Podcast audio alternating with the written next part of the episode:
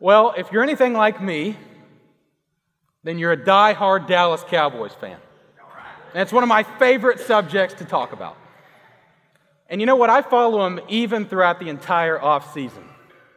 And you know, back earlier in the spring, the Cowboys had a series of practices that were optional. The players could choose whether or not they wanted to participate.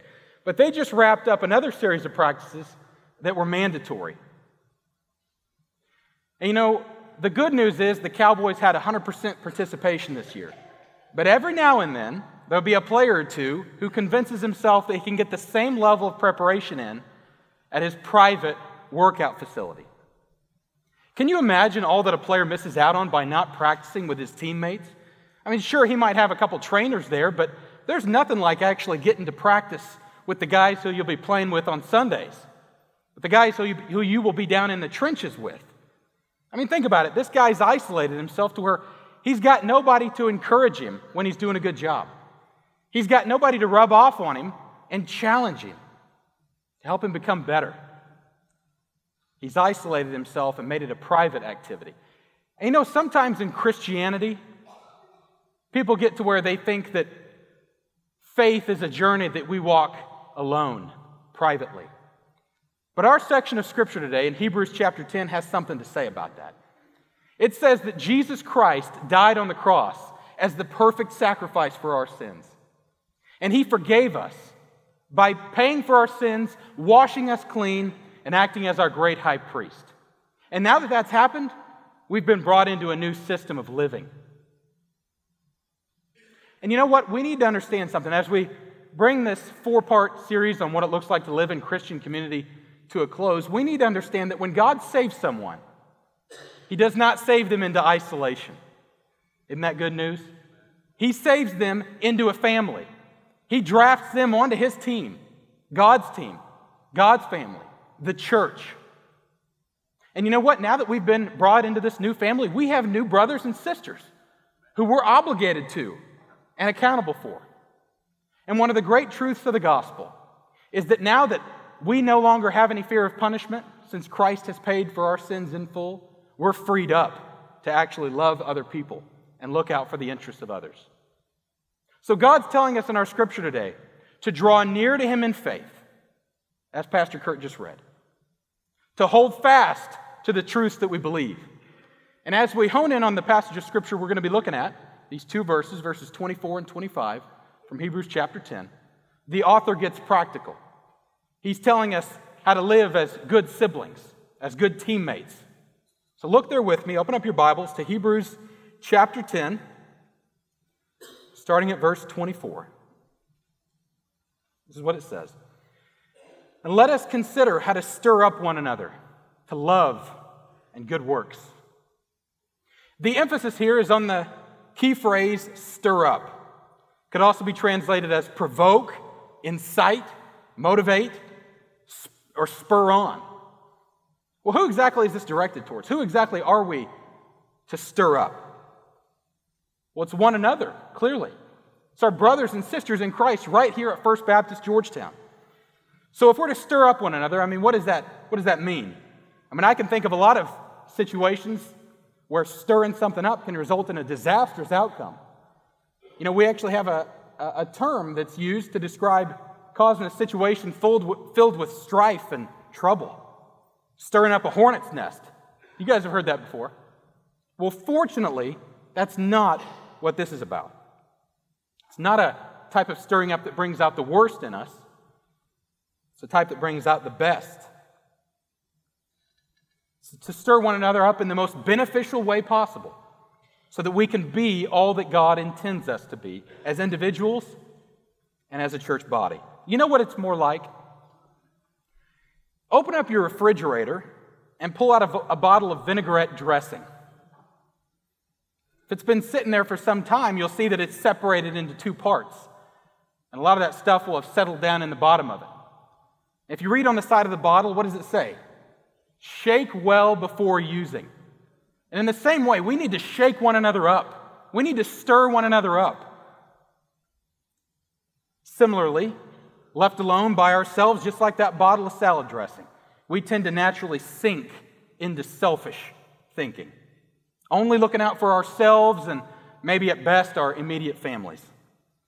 So the command here is for us to stir one another up, to bring out the best, all that God intends for us to be. It's to pump one another up and inspire one another out of self centeredness and into what God desires, which is for us to live a life that is marked by love and good works. This tells us, actually, if you take note of this, that unless we have someone else in our lives who will stir us up out of self centeredness, then we'll naturally sink back into that. And we won't live a life of love and good works. The love and good works just won't happen on their own. It's got to be provoked in us by others. We have to be incited and spurred on to action. But interestingly, the author isn't just commanding us to simply wait for someone else to stir us up. This is a command for us to actively seek to encourage others, to provoke one another and challenge one another to do good. These are the things that happen in authentic Christian community.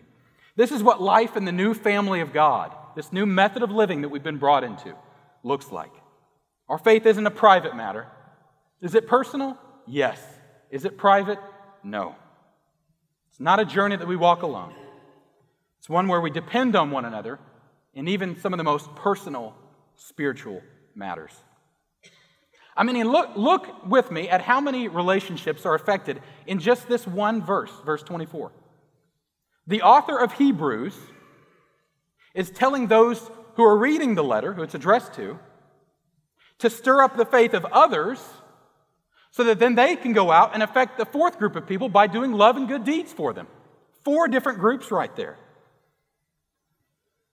And while there are a variety of different ways to stir up or to spark or to spur on one another to love and good works, I would suggest to you that the very best way is with the truths of the gospel itself. You see, the reason why we all tend to sink into selfishness is because, because the world, the flesh, and the devil all drag us back down to earth. Causes us to forget the critical gospel truths which motivate us into living for Jesus instead of ourselves.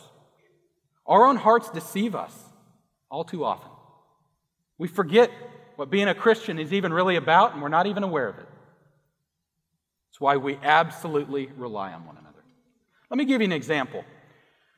Perhaps you see a, a friend in the church who has just succumbed to a sinful temptation. They've just fallen into sin. And they're really beating themselves up about it. And really discouraged, and they've convinced themselves that God is no longer going to use them to advance his kingdom. You know what they need? You know what that individual needs? They need you to pour some truths of the gospel into their life and stir them up. That's what they need. If they're really a believer, they're forgiven. They've been washed and cleansed by the blood of the Lord Jesus. So tell them that. Shake them up, stir them up in the most beneficial way possible. You can say something like this to them. You can say, hey, you know, I know that you think that God is angry with you right now because of what you've done. I know you think that God's just pushed you aside and he's done with you now and he's not going to use you. I know you feel that way. But let me tell you something. If you're repenting and trusting in Jesus, He has forgiven you. He's washed you clean. Jesus paid it all. And you can walk away from this conversation having full assurance of faith that God loves you, He's not angry with you, and that you have not lost your usefulness in His sight.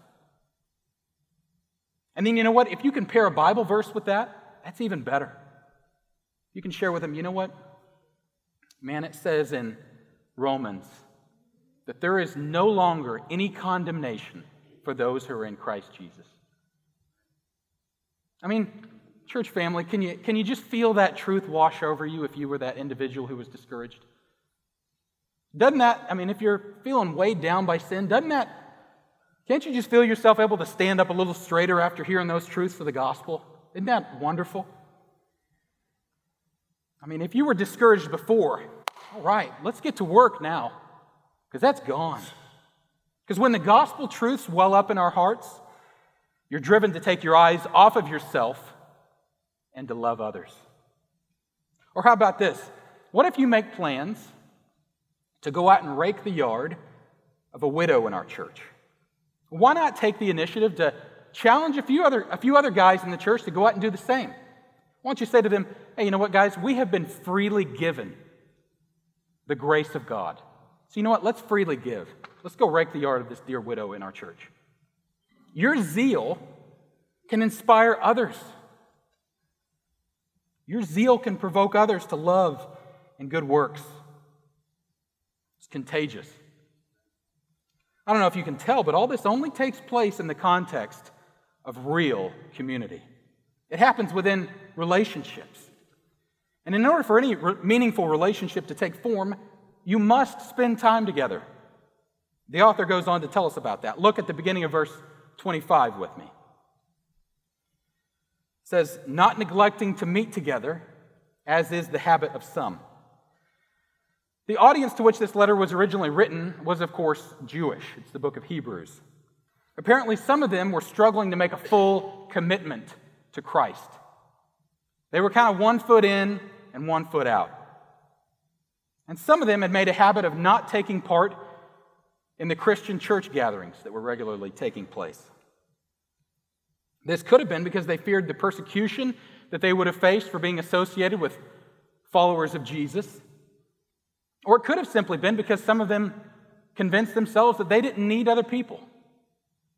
They might have been asking themselves this question Why does this Christianity thing have to involve other people? Why do I have to be involved and associated with a group? I mean, after all, I've got God, I've got my Bible, I've got the Holy Spirit. Isn't that all I need? Isn't that enough? I mean, can't I worship God just the same up in a deer stand or out on a golf course or at home or on my front porch? And honestly, I can find sermons on YouTube that are just as good, if not better, than what I've heard in churches. Well, do you want to know why it's important to be a part of a church? God, in His infinite wisdom, has brilliantly designed the Christian life to function in such a way that cannot be lived as He intends without gathering together with other believers. You cannot spur yourself on to love and good works. This will only come about as a product of authentic Christian fellowship. This is an essential tool that God uses for our sanctification. It's a built in, designed dependence on others that prevents us from becoming conceited and thinking that we can walk this path alone or privately. The Bible says that being part of a group of a local church isn't optional, it's mandatory. Now, am I saying that it's impossible for someone to be a Christian without being a part of a church? No, I'm not saying that.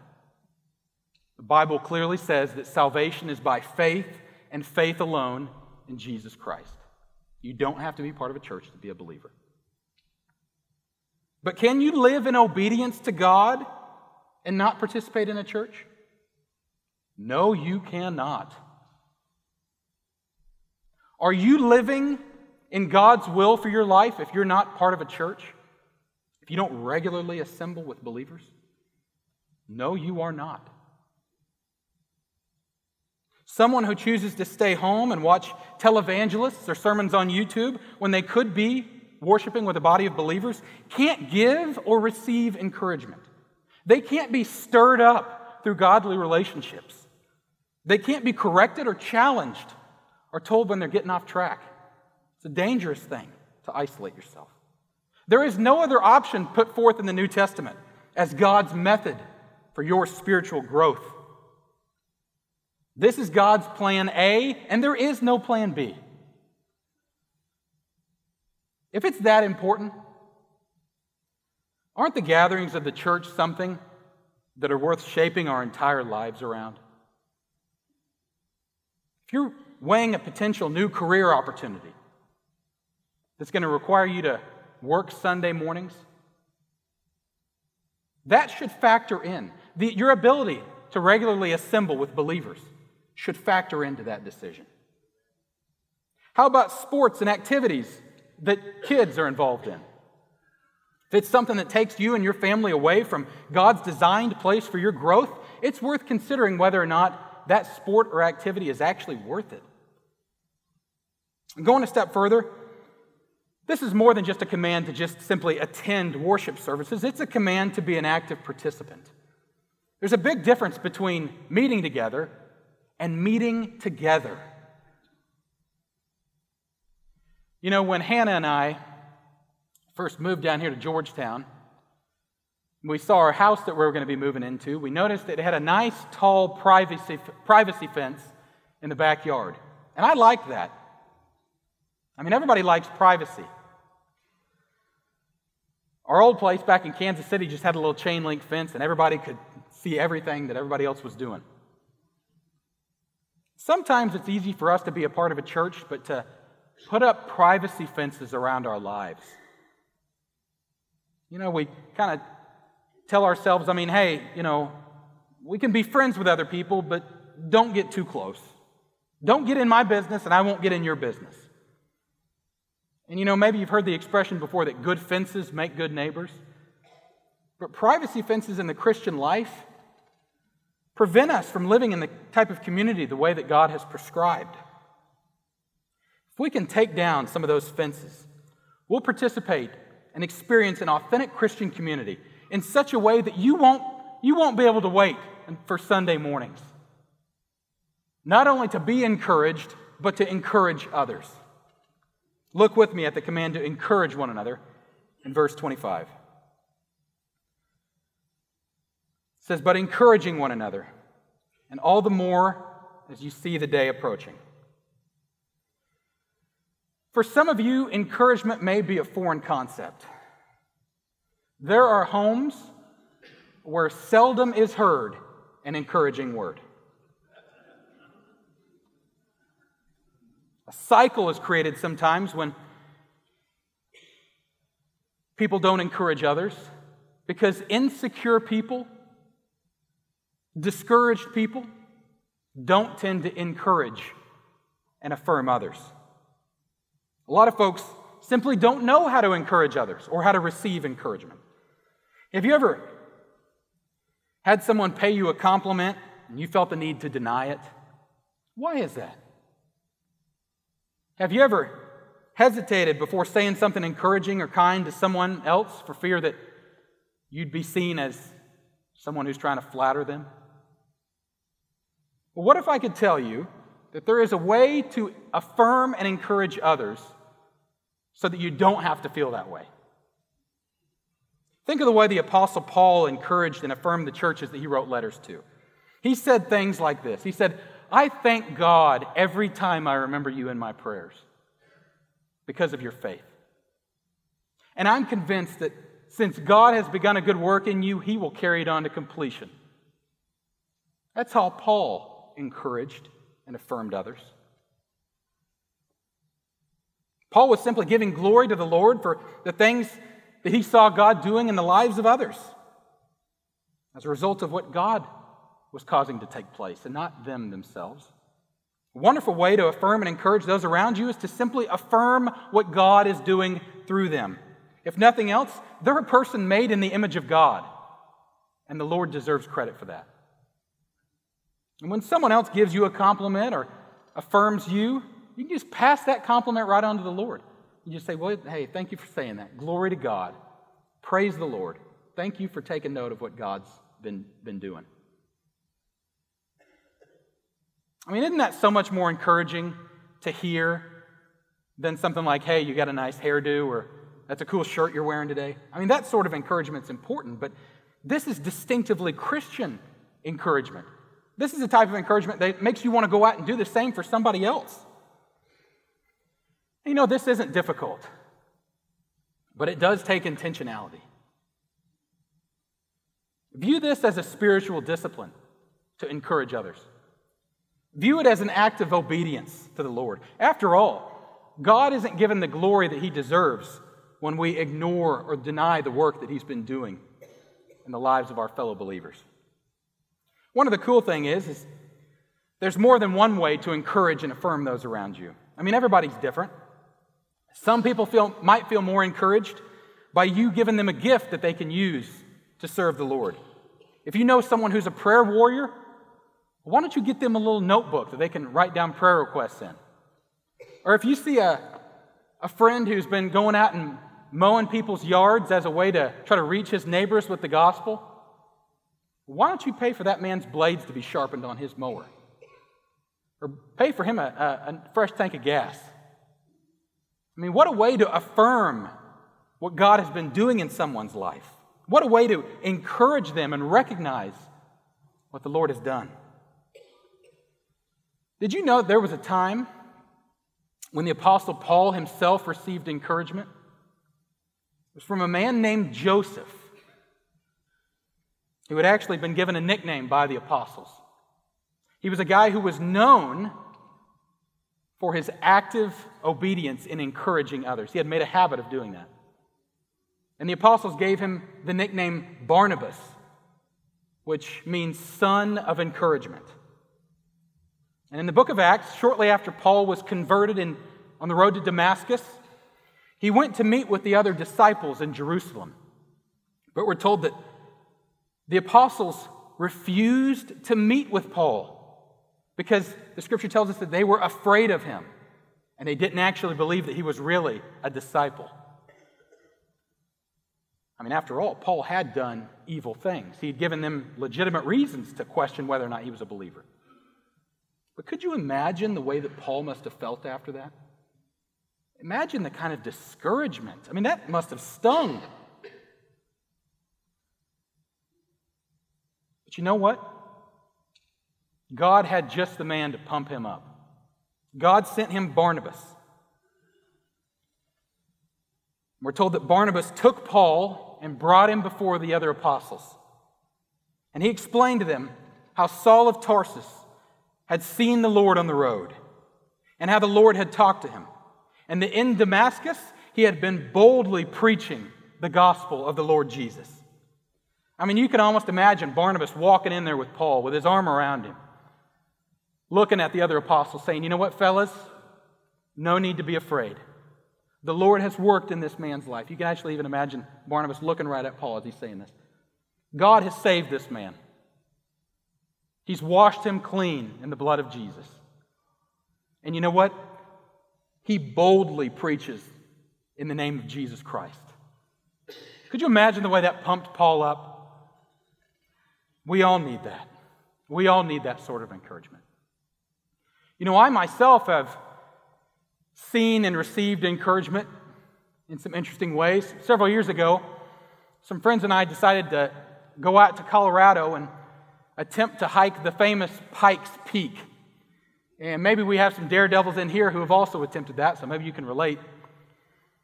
Extremely high mountain out there, and we were going to hike what's called the Barr Trail. We knew that this trail was 13 miles long. So what we did is we made the plan that all we wanted to do was just hike the 13 miles up it. And then there's a train that actually goes up to the top of the mountain. We were going to ride that train back down.